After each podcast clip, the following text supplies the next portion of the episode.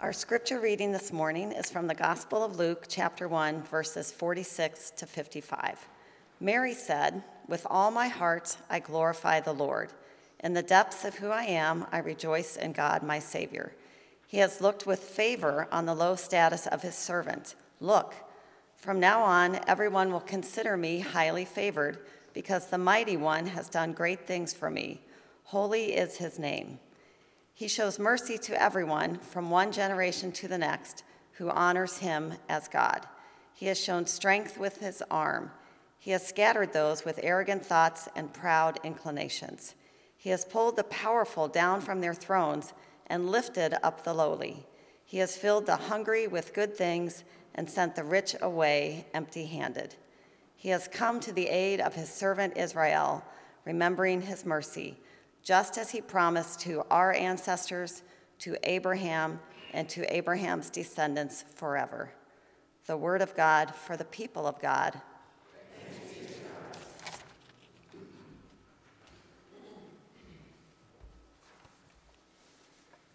This morning, we continue our Advent series, Light of the World. Advent is a time in which we prepare ourselves for Christmas, like Jenny was talking about in today's children's message. And with that in mind, several of groups in our congregation have been studying Amy Jill Levine's book, Light of the World. And so on Sundays, I will be highlighting through Advent some, something from the week's reading or videos that, that stood out to me. Amy Jill Levine is an internationally renowned scholar and teacher and author. And she is also a Jewish woman, which means that, and she has this great passion for exploring the stories of Jesus in, in the New Testament. And she knows that comprehending the context of these stories enriches our understanding of them and it brings a new life to them. And that each time that we encounter the Bible, we don't know, we realize that we don't know everything there is to know, but rather we encounter something new that God is showing us in that moment. Let's pray. May the words of my mouth and the meditations of our hearts be pleasing to you, O Lord. Enable us to be receptive to your message this morning and challenge us to live more fully for you than we ever have before. Through the power of your Spirit, we pray. Amen. Today's scripture that Beth read for us is what's commonly referred to as the Magnificat.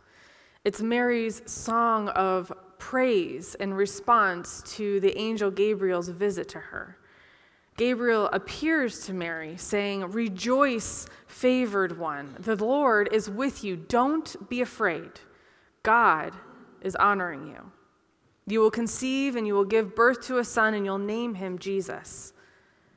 And Gabriel says, He will be great and will be called the Son of the Most High.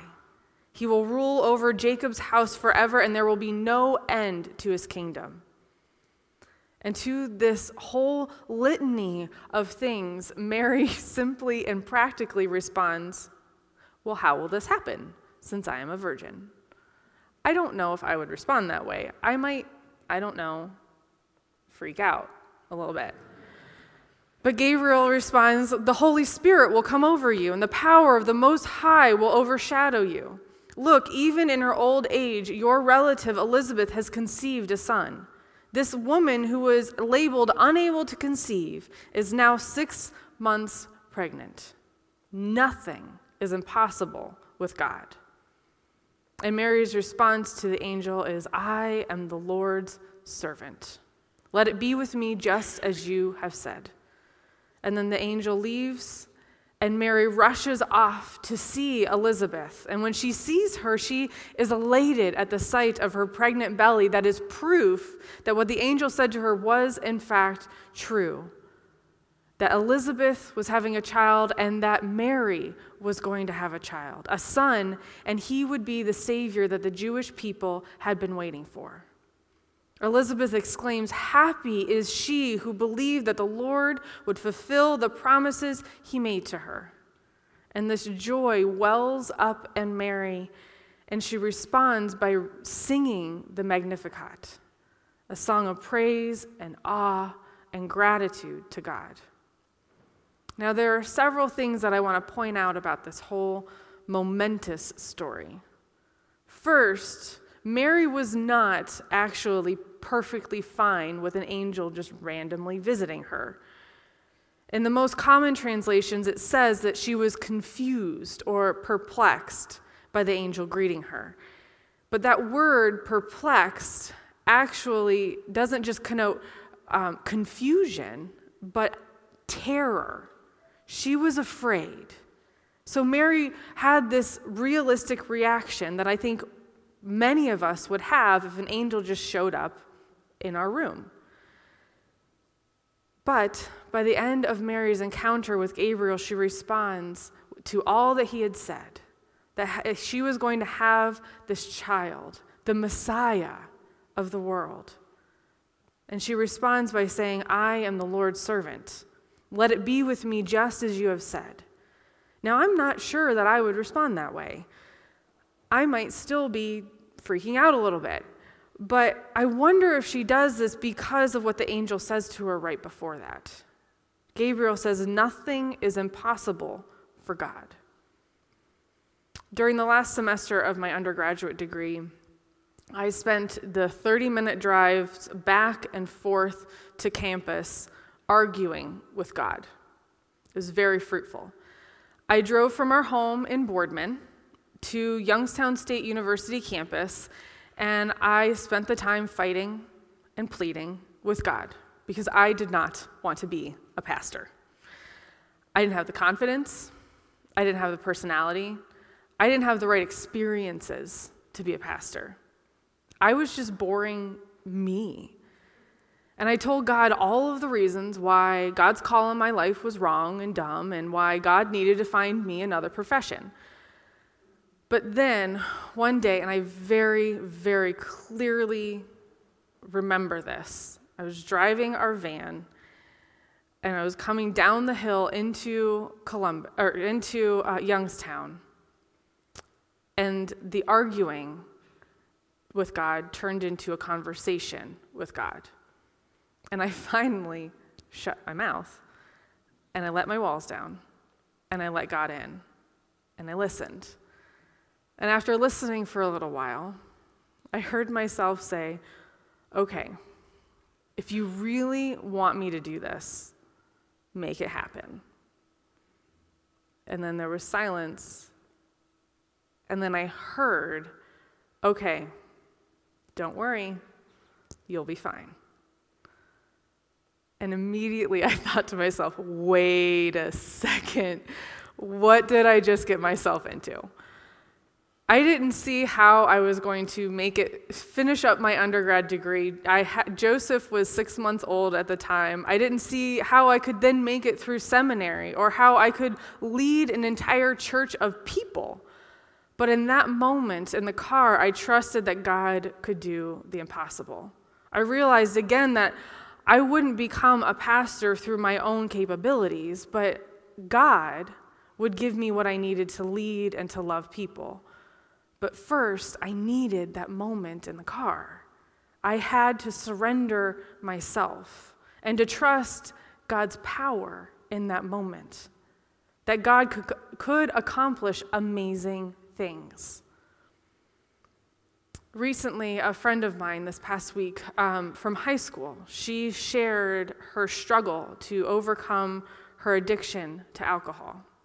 She said at first that she thought it was her fault that she couldn't get sober, that it was her own failing, that she didn't have enough self control to stop drinking.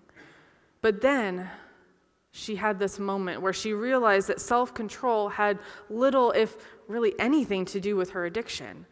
That she said, actually, what finally gave her freedom from addiction was giving up control was surrendering to God and looking to God for help and for strength.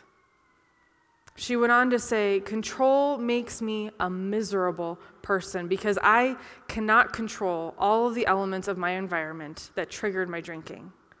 All that I need to do is to seek God's will for my life and to surrender to Him daily. And she concluded by saying, So let me tell you, if you feel like you are failing because you can't seem to get something under control, here's my best advice tell God you're sorry for putting yourself in a seat higher than God. Then step down from your high horse of, I've got this, and surrender to the omnipotent, meaning the unlimited power capable of anything God that our Creator is. And she says, Believe me, it's that easy. Now, I would add the caveat that surrendering to God is simple, but it's hardly ever easy. When, when the angel reminded Mary nothing is impossible with God, she knew that the angel was right, and she trusted that. She responded, I am the Lord's servant. And really, the Greek word here means slave. Mary was giving up all control, becoming a slave to God. And that Magnificat that Beth read this morning is where we see why Mary willingly did that. It wasn't out of control or, or confidence in herself that she could be, and she was worthy of being the vessel of the Messiah. It was about her receiving the angel's words and accepting them both with humility and with grace, because her focus wasn't on herself, but it was on the mighty acts of God. Mary says in verse 50, He shows mercy to everyone, from one generation to the next. And Amy Jo Levine says in the book, Mary recognizes God's fidelity in the past and in the present and she knows in her spirit and in her soul that this covenantal fidelity continues to the future. God has made a covenant with God's people through Abraham, and that covenant continues through the centuries. That God's people will be cared for, and that they will be as numerous as the stars in the skies. Mary knows with all of her being that God has been faithful to her and her people and will continue to be faithful in the centuries to come. Then Mary goes on in her song to illustrate how God has already shown his mercy. He has scattered those with arrogant thoughts and proud inclinations. He has pulled the powerful down from their thrones and lifted up the lowly.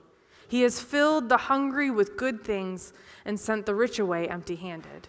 He has come to the aid of his servant Israel, remembering his mercy, just as he promised to our ancestors, and to Abraham and to Abraham's descendants forever.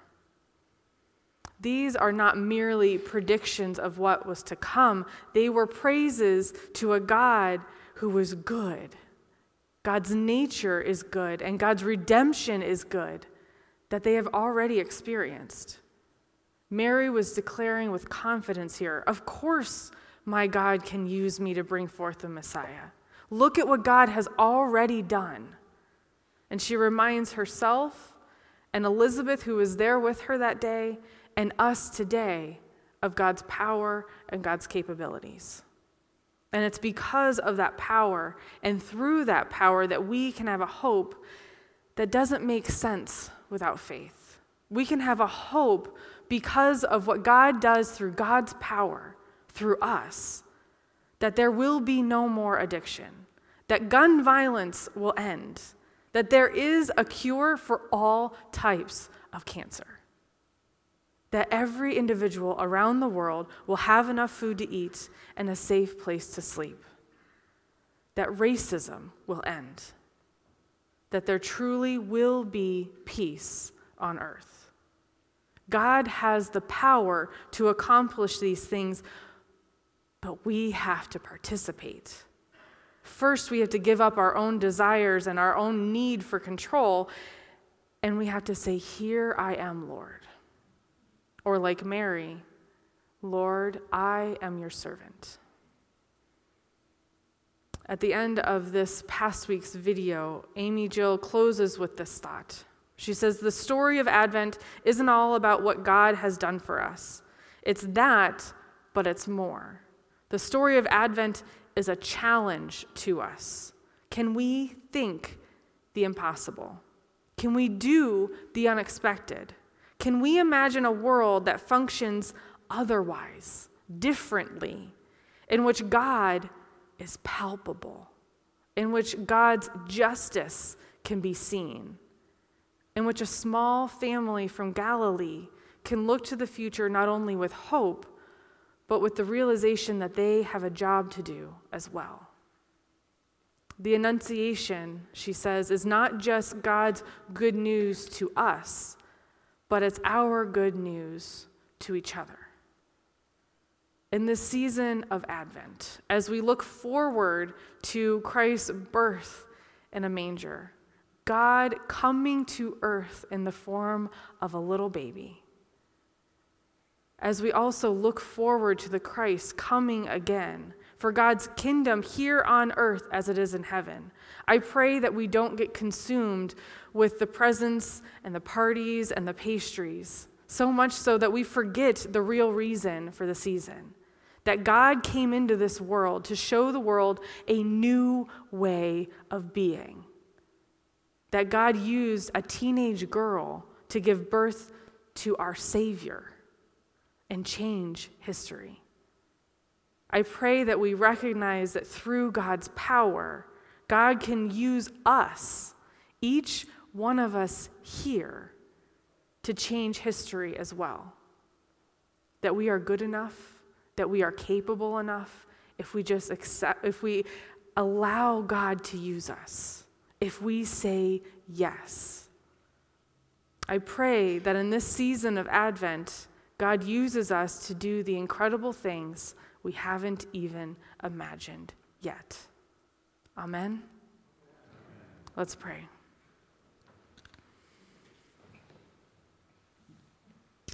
Beloved Lord, you have given us a task to participate with you in the coming of your kingdom here. Lord, guide us Use us, help us to step out of the way. In each moment, remind us to say yes again and again and again. When we get in front of you, help us to step aside. Lord, we know that you are powerful. We know that you are the one who created this world and called it good. Help us to make it good again. Amen.